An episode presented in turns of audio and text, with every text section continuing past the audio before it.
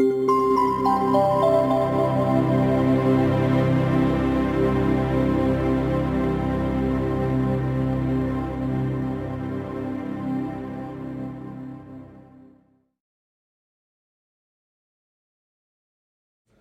Before we get started, uh, I just wanted to make a couple quick announcements. Uh, My name is Nick Marshall. I'm the manager of exhibitions and programs here at the museum. Uh, See a lot of familiar faces in the audience, and it's great to see you all. Uh, For those of you who haven't been here for Focus 45 talk, this is a monthly series that we do that highlights different projects going on around the museum.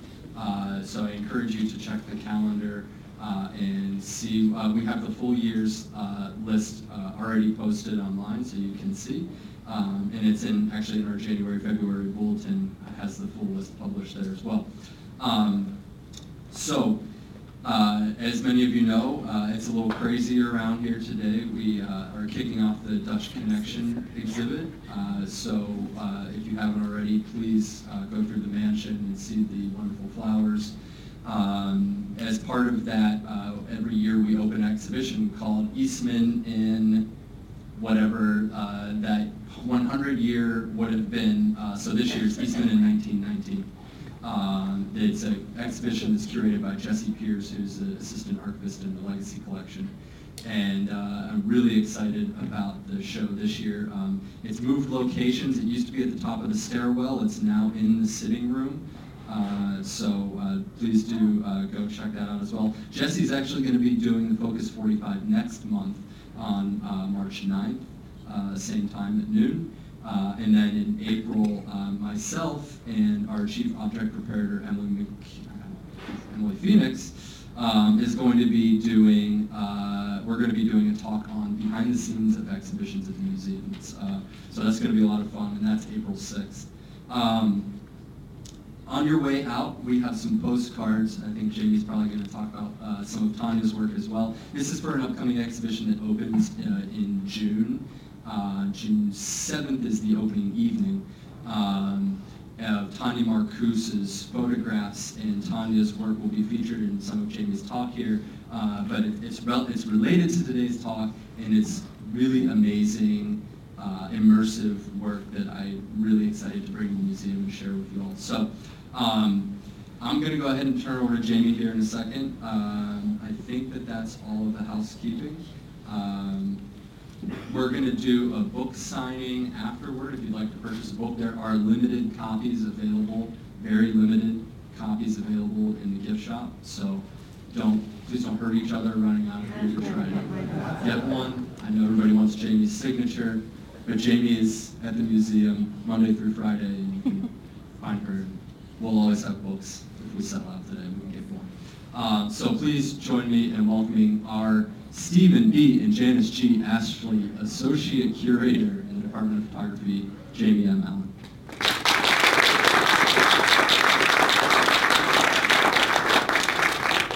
Good morning, thank you, Nick. Um, so, yeah, so a couple of years ago in 2015, we had an exhibition called In the Garden. And while that exhibition was up on the wall, uh, one of the editors from Aperture, which is a pretty well-known um, photography book publisher, if you're not familiar with them, uh, was here at the museum, and she said, "Oh, I can't wait to buy the book." And I said, "Well, there isn't one." And she said, "What? There's not a book?" And I said, "No." And she said, "Well, let's make one." And I was like, "Wow, that's a really exciting prospect."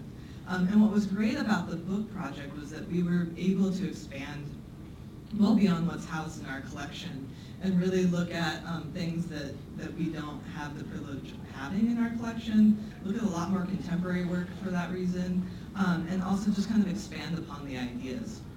So I worked with another um, woman named Sarah McNear, and I uh, wrote the introductory essay. The editor, uh, Denise Wolff, Sarah McNear and myself picked out all the, the photographs that are in it. We worked on putting them into a sequence um, and kind of reconfiguring what was the exhibition into a new book project. So today I just want to take you through some of that history that is um, featured in the book and also featured in the exhibition. Um, hopefully what my goal is, is to sort of show you the whole of the history of photography. So invention to today. Uh, I always like to think about photography as one long trajectory of, of what we do with cameras. Um, so a little bit of technology, just a little bit, hopefully it's not too scary. And, um, and just show you a lot of beautiful images, which on a day like today when it's all snowy and cold, it's nice to see something bright and cheery,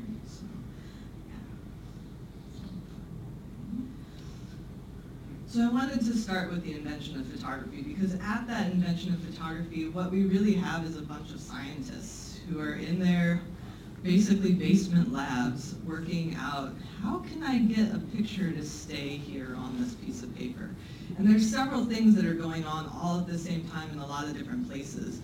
But essentially the invention of photography is about making that image stay on the piece of paper. It's about fixing it to that piece of paper. Robert Hunt, um, we do have these objects in our collection.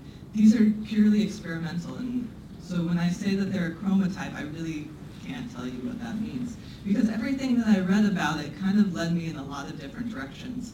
Um, sometimes I saw that it had iron in it, sometimes I saw it had copper in it. Well, copper would certainly explain that fantastic orangey color um, that the one has, but it doesn't really tell me about the purpley color the other one has.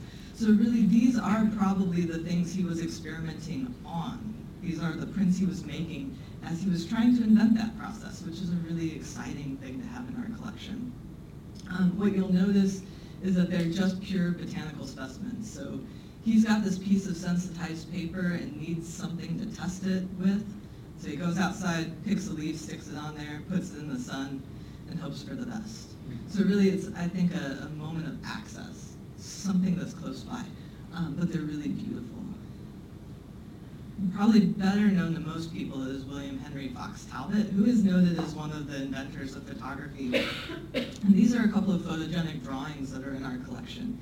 When I say photogenic drawing, um, what I mean is that that's a name that he um, gave to it, but today we might call them photograms. So again, that idea that there's a piece of sensitized paper, he's setting something in direct contact with it, putting it out in some sort of light source, and probably watching that paper physically change in front of him. He's watching those edges of it where the light is hitting um, actually darken in front of his eyes. And when it gets to a point that he's happy with it, taking it back to his lab, and again, trying to fix that image into that paper. And that's one of the things that gets kind of actually figured out how to do, is to fix that image in that paper. Um, but in those early days, they weren't super permanent. So over time, these have faded. Um, but I've enhanced one for you. So I, I blew up that one section and kind of brought the color back a little bit so you can see the level of detail. We see all the veins in the leaf. Um, and I love that he's really giving us that kind of close-up view of this plant material, even though it's probably just him experimenting. Uh, for Talbot, it was really important that it wasn't him drawing the image, it was light drawing the image, or the sun drawing the image. And so that's where his photogenic drawing, light drawing, um, basically came from. He um, didn't think he was a very good artist, so photography was great for him. A similar process to photogenic drawing is cyanotype, um, which is an iron-based process, but it gives us this beautiful Prussian blue color. And Anna Atkins, who's a um, early female photographer, worked on a series of British algae specimens. And she published these into a series of um, folios or books. So really one of the earliest photo um, books, photographically illustrated books that ever was, was made. And the, the images are beautiful. So what she did was she went and took algae, sandwiched it between two pieces of glass, which was advantageous because that allowed her to be sort of a scientist, right? She could take those things and reproduce that same specimen on multiple prints because she basically had invented a negative um, that she could use to, to, to do that, just like Talbot was doing with a leaf specimen.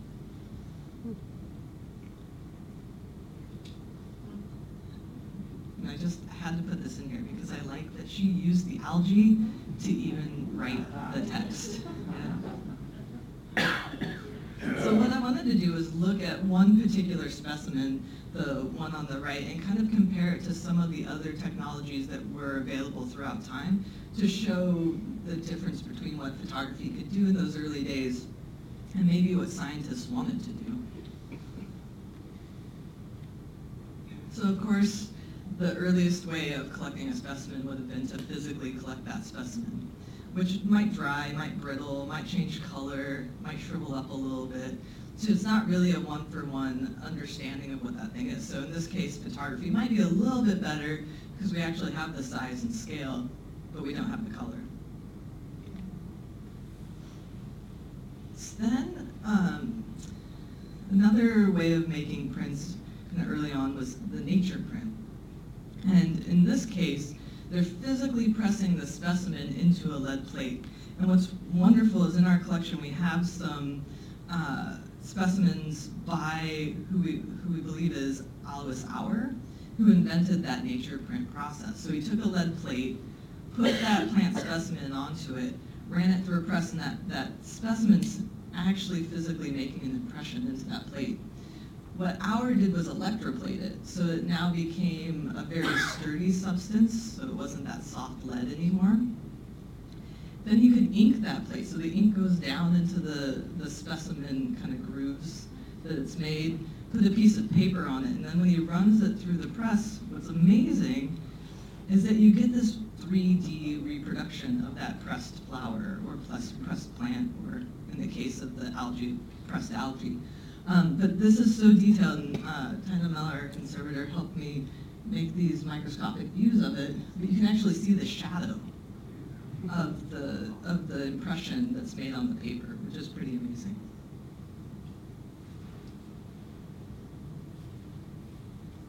So by the 1900s, uh, scientists are using that nature print process in tandem with actually making drawings and etchings so that you can get microscopic views along with kind of full-size views of plants all in one drawing.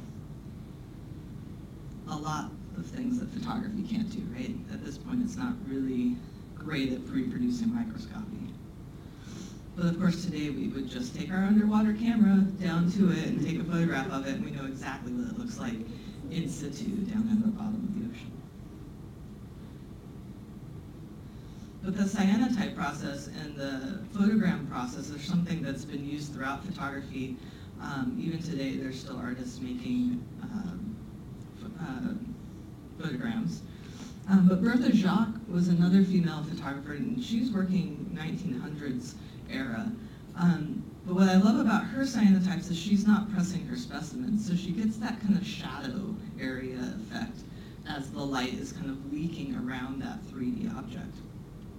Bertha Jacques um, was better known as an etcher, um, and she had gone to the Chicago Columbian Exposition in, um, in 1893 and seen, uh, we, uh, sorry, McNeill Whistler's etchings that he had done and really got excited by them and decided she wanted to be an artist like that.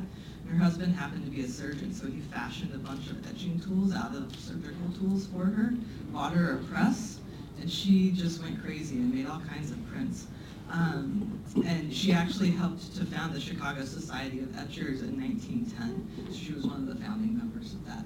You can really see in her etching she does have that same kind of 3D effect. So I'm not sure if her, um, for her cyanotypes were feeding into how she was etching, if they were sometimes studies for that, or if she just loved that process as well. And then there's completely contemporary artists like Jimmy Fike, who are making things that look like photograms that are not photograms at all. And of course, in today's era, you could put this same specimen onto a flatbed scanner and scan it. But Jimmy Fike's not doing that. He's laying it out really carefully um, and then photographing it with his camera. Then he takes it into Photoshop and basically sucks all the color out of some of the parts of the plant. So he's doing this kind of pseudoscience art thing. And I think the title of his work uh, really tells you about that. So I'm going to read it because it's really long and it's kind of great. But he's he's emulating kind of these ideas of science from the from the 1800s. So J.W. Fike's photographic survey of the wild edible botanicals of the North American continent, plates in which the edible parts of the specimens have been illustrated in color. Okay, so if we look at this one, this one's a dandelion. He's got the root in color, the leaf in color, the flower in color, so which part of it is edible? It's all edible, um, but he's still stripping out the color to kind of create an artistic effect and to really make you focus on the fact that all those different parts are edible. So the idea that science and art have always sort of fed into each other in photography um, is something I've kind of become interested in. But I really love these Henry Toth photographs that I found, sorry, Troth photographs that I found in our collection um, because he's doing something that we know uh, scientists and people who are studying botanicals did in printmaking, which is he's cutting that specimen apart so it fits on the page nicely. Um, and as you can see in the sample on the right, you can see that the you can get to the bulb at the bottom, the stem. It's probably a rhizome. Um, my botanical language isn't always great, so if you're a gardener, I apologize in advance. But you can get to kind of all parts of the plant in one drawing. Well, he's doing that in his photographs by cutting his specimens apart and kind of layering them next to each other. And they really have a wonderful and beautiful effect as he does that. So here's another example.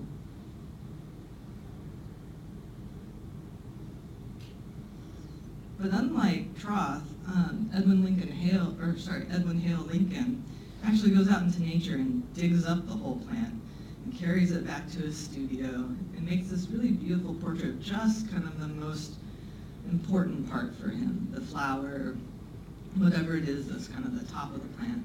And then when he's done with that, he takes it back to where he dug it up and puts it back into nature. Um, so it's kind of like no plants were harmed in the making of this.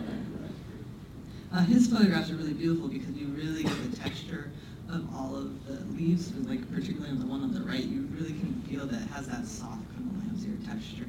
Uh, he, he, published these in a series of portfolios that are available, um, some of them in our library. Karl Blossfeldt is another pretty well-known photographer when it comes to botanicals, and what he's doing is actually making microscopic views of plant structures but so that artists can study them. He was a teacher and he um, was working in metals is what he taught. And so he wanted his students to be able to see the structures of nature so they could replicate those in his um, in their art classes. So he just started making photographs. He made a lot of photographs and ended up publishing them also as books, also available in our library. And that's probably really how his photographs are best known, is in that book format, um, where you can just page through design after design that comes from nature itself. But Blossfeldt wasn't the only and not the first pho uh, photographer to use photography to give basically design ideas to artists and textile makers and anything that you could think of, woodworkers, metalsmiths. Um, so Adolf Braun actually had a, a business where um, he would make photographs and give them to people who are designing textiles. And I think that you can really see that come through in some of the textile designs of the same time period. This is a drawing made for a textile design on the right.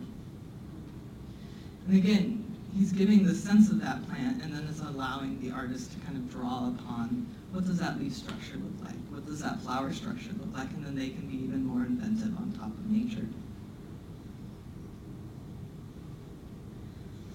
Something that people don't often realize or talk about is that Eugene Atget was actually doing the same thing. He was making photographs and documenting Paris so that artists could use his photographs as a tool for making art. So um, he does have these beautiful little detailed photographs of flowers and plant structures, but equally he has details of the handrail at the bottom of the staircase, um, various other details that he finds in Paris. But he's also taking pictures of Paris street life, the people, the organ grinders, anything you can think about. And his photographs uh, work as a really beautiful document of Paris. Here's another photograph by Atget of Versailles. Um, and again, just documenting that space, but also allowing artists to use that. Over time, we've come to know Atget as an artist himself. That wasn't really his intention. He was just obsessed with making photographs of Paris. Um, but now we've kind of reclaimed him as an artist, um, even though that maybe wasn't his intention. But about the same time period, and uh, particularly around World War I, uh, modernism comes into photography. And at modernism, we really know that photography has come to its own. It's using technology, the photographic technology, to make pure photographs of what photographers see in the world as art, as the purpose of art.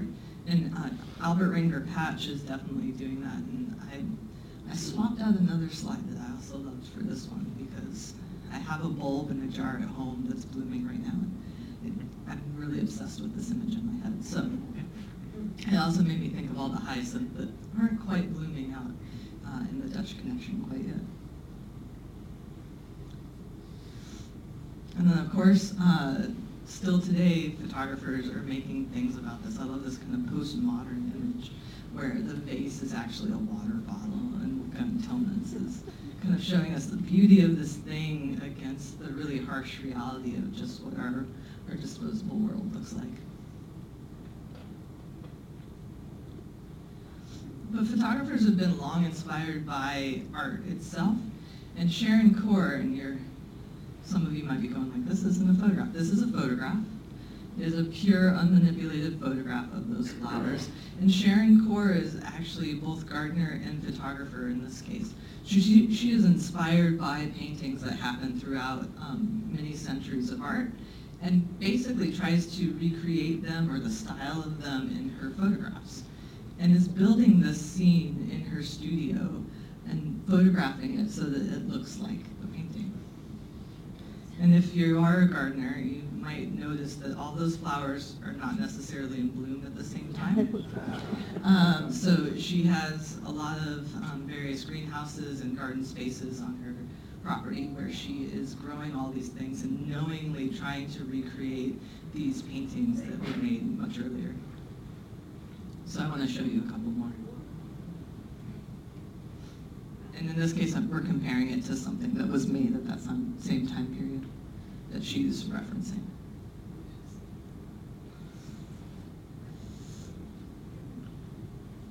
Right down to the shells and the bugs and all of it. Or here's another one, more contemporary in the um, impressionistic style.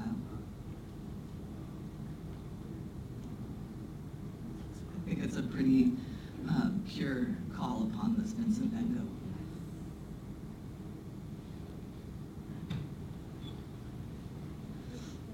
So right at the beginning of photography, and this is a daguerreotype from our collection, it's a little teeny tiny daguerreotype. It's a tiny little quarter plate.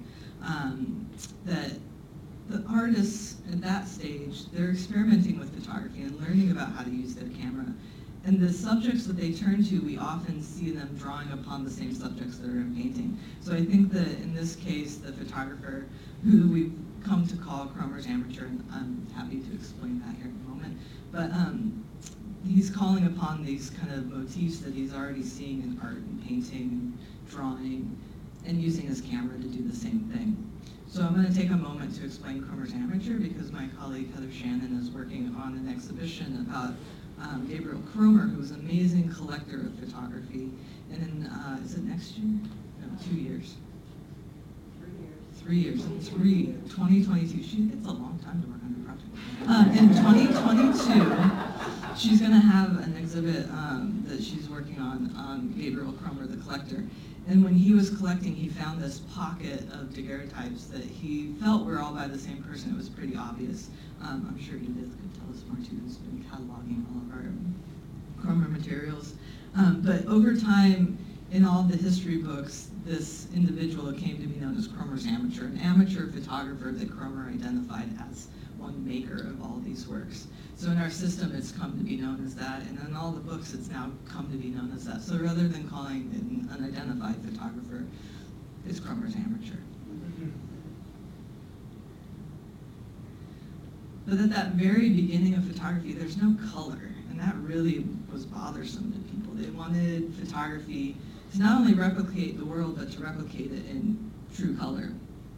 So over time, there's lots of different processes that um, come into being for little blips of time, like the autochrome process, where um, people are trying to figure out how to make color photography possible. For autochromes, it's using that same theory that your eye sees kind of in a combination of three colors.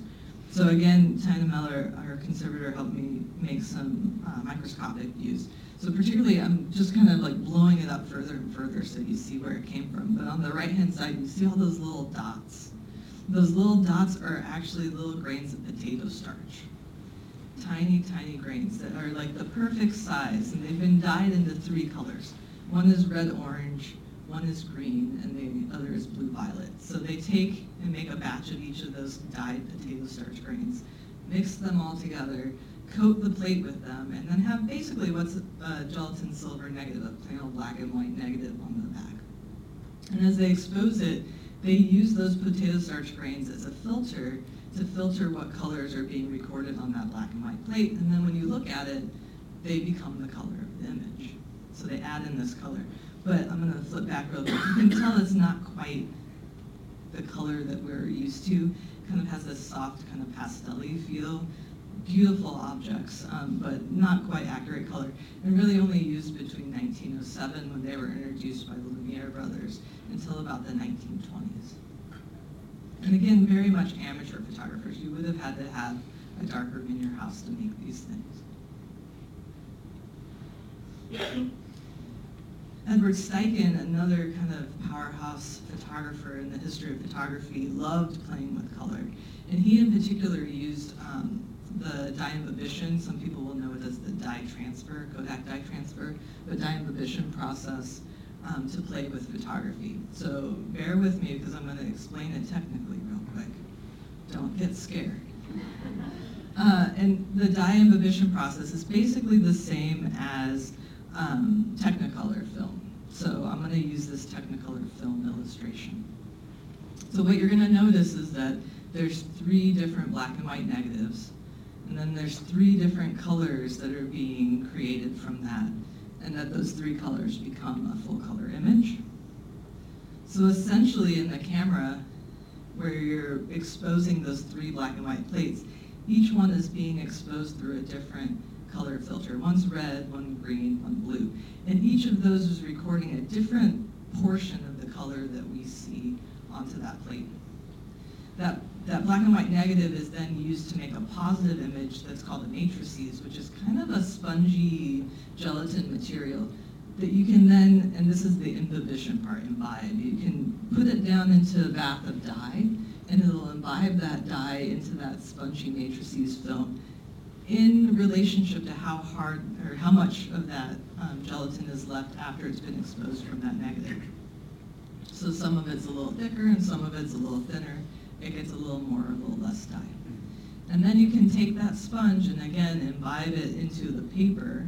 So one color, the cyan, the next one, the magenta, the next one, the yellow, are all layered onto one final substrate. In the case of moving image film, that's one clear piece of film. In the case of photography, that's one piece of paper. So all those colors then come to make a full color image. So what Steichen does is he plays with that. He puts the matrices into the wrong colors, essentially, just to see what would happen. Um, and this is a really wonderful example from our collection because I don't know if you can see them, but the little letters on the side, so they're B for blue, but it should be C for cyan. Um, for magenta and yellow uh, is Y. So on this one, you can see the, the B on the left is blue. But on the other side, it's the Y that's blue. So he's put that yellow matrices into the blue dye. And he's put the blue matrices into the magenta dye. And then he's put the magenta one into the yellow dye. So he's messed with the color just to see what would happen. He kind of turns out a little funerary, if you will. Uh, but he does this a lot. and not all the examples in our collection have that evidence of the different, the B, M, and Y onto them, um, but we can definitely tell that he's playing with color. Steichen was also a gardener, and he bred um, delphiniums. That was his true passion, I think. He even had an uh, exhibit of his delphiniums at MoMA while he was working there at one point in time. That's right, just like we have a flower show, MoMA had one. Uh, but so I think he was playing with color a little bit to experiment with nature and what might be possible. So another um, photographer who's really using uh, Nick's going to run around real quick because there's a little bit of sound coming up, so don't mind that. Um, but Ori Gersht basically is experimenting with photography in a different way that changes how we see. So if Steichen is changing how we see color, uh, Ori Gersht is changing how we see time in relationship to photography and really stopping it in a way that our eyes can't see. Um, so in this case, he's taken a vase of flowers, laced it with explosives. That's right. Uh, then put liquid nitrogen over it, and then exploded it. And has multiple cameras all pointed at it, all taking lots of photographs all at the same time, and then he goes back and picks out which ones are the best. And he, he when he prints these, they're giant. If you remember seeing the exhibition, I think it's about eight feet tall. So it's a really um, big thing.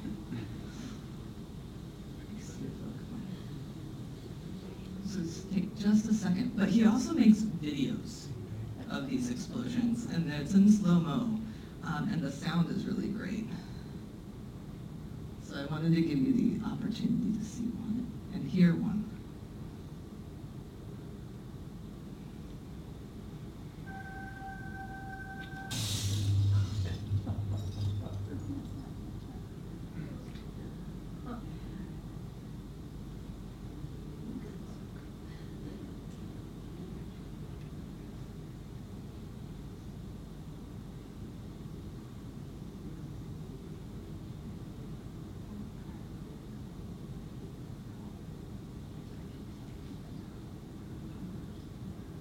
So they're taking photograph images at the same time, still. Yeah, he's basically taking enough still images that he can make a video with it, and then using those still images to select which one he might make into a photograph.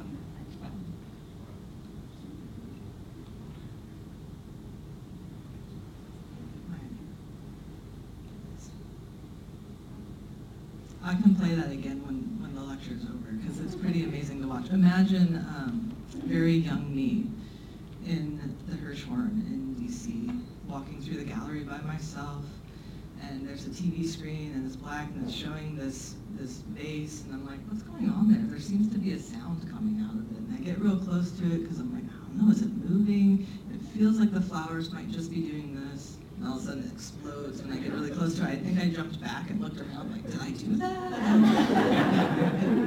They're pretty mind blowing when you see them.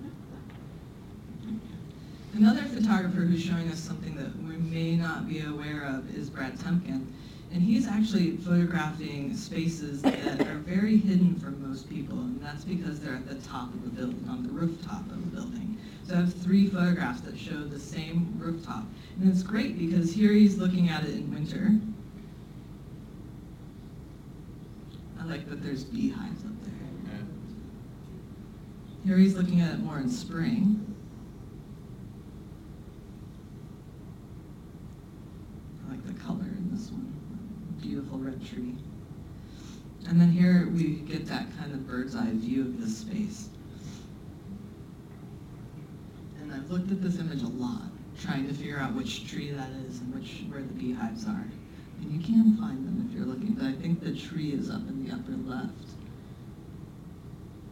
I can't remember where I saw the beehives. They might be over on the right. Uh, but he's done this in all kinds of spaces, engineering spaces, industrial spaces, cities. And what's amazing is that here we are as a human culture taking over space and trying to recreate nature somewhere. And what's amazing is that all the people down below probably don't even know that garden exists. So unless you're up in one of the buildings next door, or you are in that building and you have the privilege of going to that rooftop garden, you don't have access to that same nature. A little bit sad, maybe. Rachel Sussman talks about this kind of concept in a different way and looking at how humans are kind of interacting with nature. And I love this photograph of the um, garden in Kyoto being constructed, where you get this real sense of like beautiful nature, maybe nature that's pure and natural, and then you get the blue pipe running through it, and you're not quite sure why there's a blue pipe in the middle of nature. Then you see her title that says it's under construction, which makes you totally rethink what you're looking at. You're not looking at nature, you're looking at human constructed nature. How do we influence what nature looks like? Which is basically gardening, right? That's what we're always doing, and we like to try to make and tame nature in some way. And we've been doing that for a long time. And I like that photography shows us this traje- tra- trajectory of humans interacting with the landscape um, pretty much from its beginnings. In this case, uh, what we believe is a photograph by John Thomson is basically the foundations of the Botanical Garden in Hong Kong. This is the same year that it opened. Um, so the fact that he happened to be there and able to record that space as a newly built space is pretty amazing. Uh, modern day photographs of this, and I tried to find one that was comparable. The garden is so, um, the trees are so big that you just can't get this view. And in addition to that, there's now giant tall buildings between the garden and the harbor. So uh, the vantage is completely different. But that idea of being an armchair traveler, that you can go anywhere with photography and see something that you might not get to go and see in person is pretty fantastic. And I was thinking about this photograph of two women in Japan and the idea that maybe chrysanthemums hadn't come to other continents yet. Like maybe you didn't ever see a chrysanthemum, and that's your first interaction, is a hand-colored photograph, and how weird that might seem. And I think they also take us to places that we might be unfamiliar with because we are not um, the upper class with a giant estate in England, uh, having a purely beautiful manicured lawn and landscape around us. Uh, Roger Fenton was systematically going around England and documenting all these spaces. And he takes two views of Chatsworth House. Um, one is from very far away, so it's very in the distance. So you see all that land kind of building up to it. And then this one that's kind of peeking over a wall, which makes me think that they didn't actually let him into their estate. So he's doing this both in the very large format that you just saw, which is probably uh, 2024-ish in our modern day minds. But he's also doing these in small uh, stereo-sized images. And I know they're stereo-sized, one, because of the size, but two, also that uh, rounded corner at the top. He, he uh, produced a series of stereos that people could purchase. So you could see the world in 3D, right? Um, so he's carrying around a stereo camera, he's carrying around a large plate camera, he's carrying around all the chemistry that goes along with that, all the glass plates that go along with that, and probably a portable darkroom so that he could make that all happen. But I wanted to show you the stereo camera just because I think a lot of people have never seen one. And the idea that there's physically two lenses that are mimicking how far apart our eyes are. So they can get that same vantage, you know, if you do the camera one, camera two thing like you did when you were a kid, left, right, um, the world shifts slightly. And we might not be able to tell that necessarily when we're looking at the stereo cards themselves, um, that those two images are slightly different. But what I did was I put them together in an animated GIF, which starts to give you the sense that um, you get a little bit of space. So I kept it slow, so hopefully it's not so bad.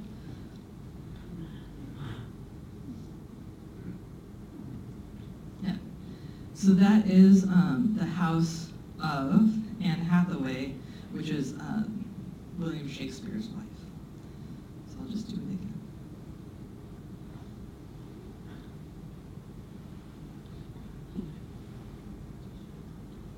Free 3D views of the current virtual reality. You too could travel to England and see Anne Hathaway's house. Um, so I want to give you a sense of how much equipment that might look like. And this is the closest picture I could really come to where a photographer was sitting with the equipment that they were carrying around. Um, but you can see that they've got multiple cameras. They've got their glass plates all packed away in boxes. And of course, like I said, they also had chemistry, they had a portable darkroom, they had a lot going on that they had to carry around with them. But what George Eastman does is make it so that you don't have to carry around all that stuff, which is cool. He gives us this little tiny box that you can hold and take with you no matter where you go. And you don't have to have chemistry every time you want to take a photograph. You can just have it um, kind of roll your film to the next negative and magically make 100 images inside of that box. Which really frees people up when it comes to taking photographs in the garden because now you can take pictures that are a little bit more casual. And I like these snapshots because um, I have that same, like, I always had my picture taken in front of the same rose bush my entire life.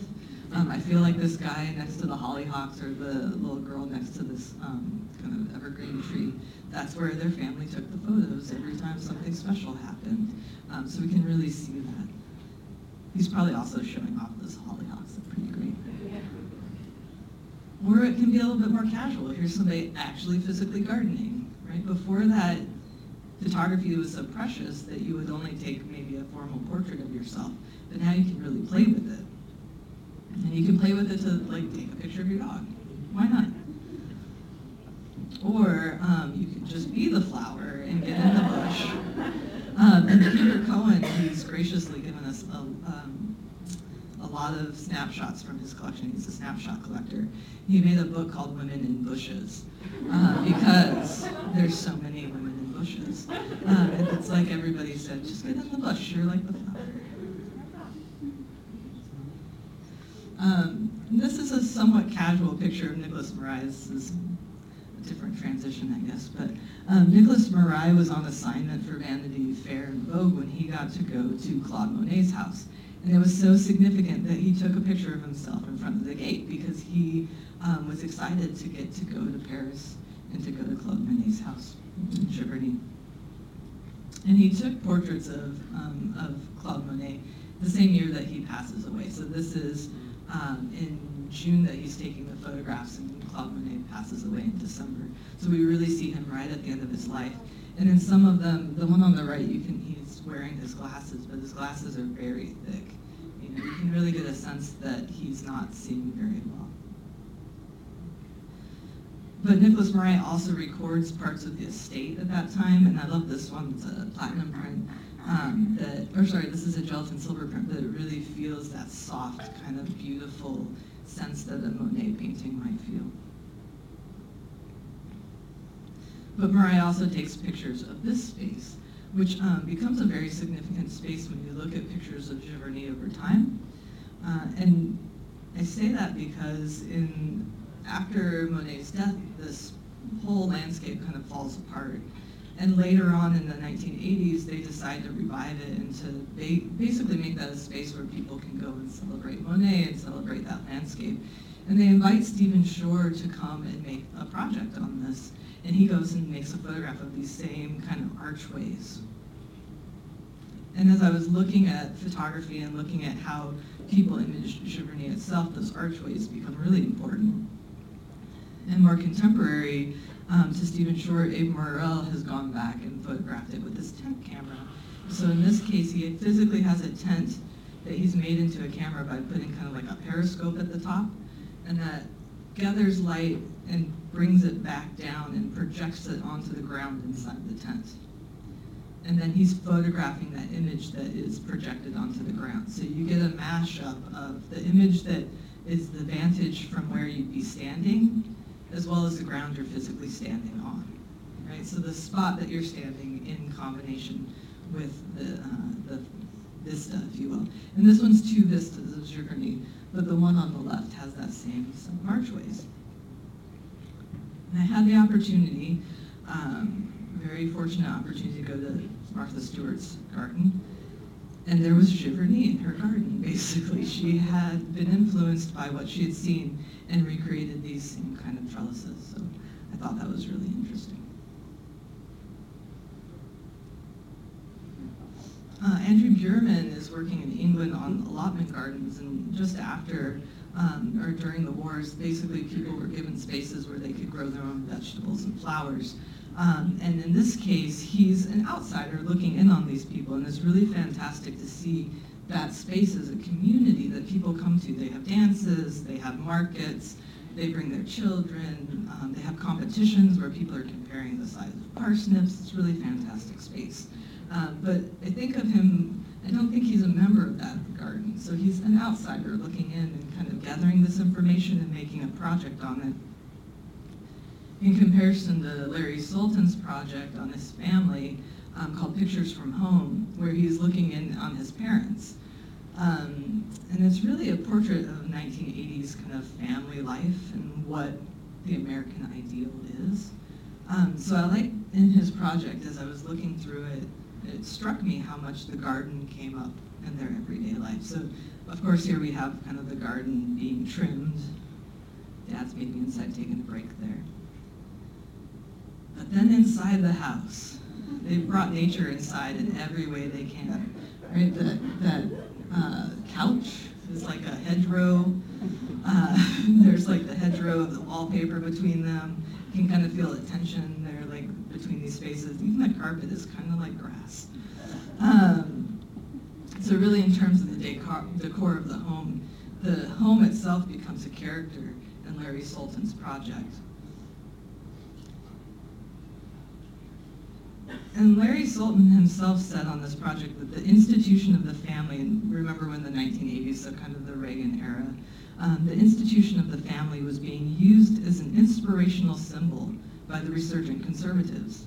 I wanted to puncture this mythology of the family and to show what happens when we are driven by images of success. And I was willing to use my family to prove a point. So here, here's his dad inside. Not only is he with that plant, but he's with that wonderful wallpaper. And then um, a critic of this same series wrote that uh, the series is a tricky balancing act between critical distance and emotional engagement, between empathy and voyeurism. So you do really have that sense that you're inside their space. That's because Larry Sultan is familiar with his parents and they're familiar with him. They're not acting for the camera, they're just going about their everyday lives. And in this one, you can see both the wallpaper, but also that she's got flowers on her sweatshirt. So really, in the series, gardens just keep coming back and back and this wallpaper made me think of Tanya Marcuse's work, which um, Nick spoke about briefly with the, the exhibition coming up. And the series that is going to be shown is called Woven. And that series is expanding upon previous series that she's done, but in this case, she's gathering animals and plants and making arrangements that are kind of inspired by uh, artists like Jackson Pollock, if you will, but really medieval tapestries, and that's where woven comes from, the idea of medieval tapestry. I just want to point out these photographs are five feet high by 10 feet wide. So they're also the size of the, of the tapestry. So this is a detail from one of those so that you can kind of see what she's going into there. If you saw in the garden, we showed one from a previous series called Fallen, which was really about the fall of Eden, that moment where um, man gets kicked out of the Garden of Eden and all, all hell kind of breaks loose. And so in this image, there's snakes and there's bats and there's mice and everything's kind of weaving up and out of the, the landscape. But she's really constructing these things so this is a picture of Marcuse in her studio that's an outdoor studio, and she works in that studio all year long. So right now, she's out there probably working in her studio. And she's built this, basically this way of making a giant slanted table where she constructs these things. So she gathers all these, she finds a dead snake, she's freezing it, she's keeping it, and when she's ready to make her project, she brings it out and puts it out. And what's amazing is, particularly in the Woven series, she's working on these giant uh, tapestries for so long that the things are actually physically starting to grow and change in that space as well. So you get that sense as you get to the details of her images. So that's going to be on view June 8th through January 5th of next year. So you have a nice long time to come back and enjoy those uh, summer, fall, and winter which I think her series really does kind of look at all those different time periods too, the idea of seasons changing. So with that, I'm going to end my talk. Um, I just want to remind you that I will be around if you want me to sign your book, and as Nick noted, I'm always here. I work here. So um, if you want your book signed anytime, just come by.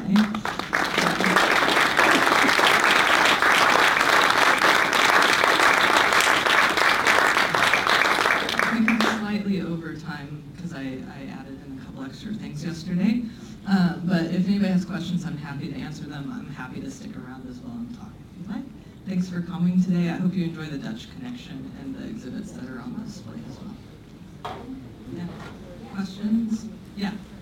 Feel free to leave if you need to. In that uh, Israeli uh, motion. uh, Yeah, the Ori Gersht. Yeah, the uh, blower. Um, It looked like uh, when it, uh, right after the explosion, it seemed like a lot of the pieces that were floating around, and, and there was a little bit of sound, uh, maybe it was from the vase that was, was not from the flowers. Right, yes. And then, but towards the very end, there seemed to be like a zoom in or a close-up or something, and you actually saw a flower with a stem and the uh, bloom of the flower was, was not, uh, hadn't disintegrated, it was, uh, you know, sort of just floating around in space or something. Yeah, that, that's kind of the beauty of his project, is you get that whole vase of flowers and that really kind of moment of decay, that moment of like nature where, where evil or decay or something might take over.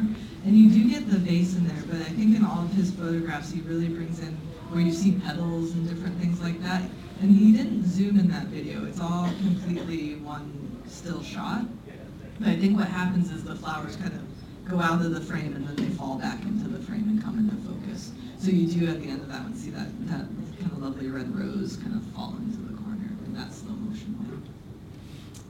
Yes? Jamie, many of the pictures were inkjet. Doesn't inkjet fade particularly fast, or if- certainly if you get water on it, it runs? Um, it depends on the inkjet print. And so early inkjets were much more uh, fugitive than current ones are. And over time, we, we have inkjets from all kinds of eras and different ways of making them. There's lots of different ways of making an inkjet print. Um, and actually, our colleagues over at Image Permanence Institute at RIT have been studying that for quite some time. They're still studying different ways to care for them and what might happen to them in different disaster scenarios, for instance, a flood. Okay.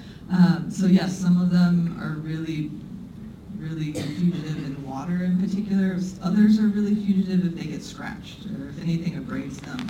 Um, but in this case, we do our best to care for all these things and oftentimes they're framed so they're protected. So apparently the artist doesn't consider the permanence when they're doing this, it's I- just convenience maybe? I can tell you all these artists are considering the permanence. Definitely um, Tanya Marcuse, Brad Temkin, Ori Gersht, they're all thinking about permanence as they're making their images, but they're also thinking about what they want the final thing to look like. So it's kind of a careful balance. And like I said, some of them, um, they make sure that their photographs get framed immediately so that they're protected over time. Ori Gersht has a laminate that he puts on the surface of his photographs, which is still the surface of the photograph then. Um, so it's hard for us to take care of it, but that's our job. That's what we do is take care of cultural heritage, so it becomes our problem. Okay. It becomes your problem. It does, yeah. Yes. Um, I, I like the one particular of the Monet's garden in which the vines in nineteen forty-six were sort of taking over the, uh, the little pathway there. Right. Uh, Is that a motif that people explore with, um, with sort of nature winning out over? Yeah, you know, I, are you looking at this one, the Yeah. Stephen Shore here? Yeah.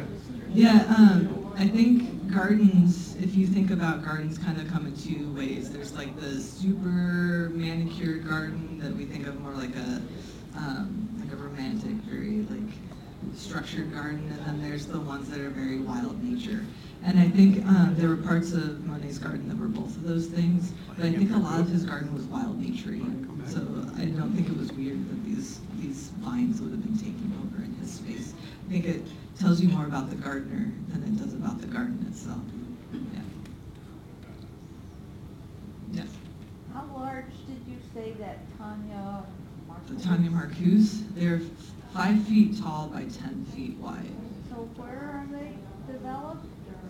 She, she um, is printing them as inkjet prints, I believe, but she has a lab that she works with that has a very large scale printer um, that, that makes those let, sometimes photographers piece things together, but I think in They that are case, one they are one big piece. Yeah. And um, I don't know how we're hanging them yet, but They will be framed. They will be They will framed. not have glazing on them, so I'll use this time now to encourage everyone to not get too close or try to touch them. I encourage you not to touch anything in the museum. Uh, It's hard to get uh, glass or plexiglass at that scale, but they will be mounted and they will be framed. Um, And as far as how she makes them, um, I actually went out to uh, Tanya's studio back in September, and uh, the image that Jamie had shown of her in her studio, there, um, right here, the uh, slanted wall is actually on a, a row of, of casters on the bottom. So she photographs things in, in framed sections. So it's not just one, it's not one photograph that you see. You're actually seeing her build a section, kind of roll it to the next side and roll the next one in and kind of build off of that and create this like seamed together image. So it's really made up of probably 10 or more images would be my guess. Where is her studio? Uh, it is in the Hudson Valley, um, I can't remember which part of the Hudson Valley. But it's Close enough. Hudson Valley, yeah. Not too far. It's a beautiful area. So yeah. are the different images gridded together or superimposed on? Well, they're stitched together, but it, it, it creates a seamless, the way that she photographs it, she's able to create, like, because of the way that she slides them across, it, it, it, it, it allows her to keep a, a seam that never, uh, gets broken. So she's devised this method of shooting, and like, the way that she has them at this angle, it looks like they're photographed from straight down. Uh, so it creates this like very kind of flattened perspective. Um, and she has multiple freezers throughout her property filled with all sorts of, uh, If you follow, yeah. follow her on Instagram, you see all of her critters come out of the freezer, freezer periodically. Yeah. She was here, wasn't she? Yeah, she was here when we did, um, in the garden, uh, she came when we did a gallery talk and we were happy to be having her back again. She's really fantastic and speaks very well of her own work. Yes. Is that talk out on SoundCloud by any chance? The Tanya Marcuse Yeah. one, I think it's before we were doing that. Yeah. Yeah. So it's not recorded. It was a gallery, like a small gallery talk. Yeah, It was a pop-up event. Yeah, I think you're right. All right, well, I'll let you all go and enjoy real flowers. Um, stick around and answer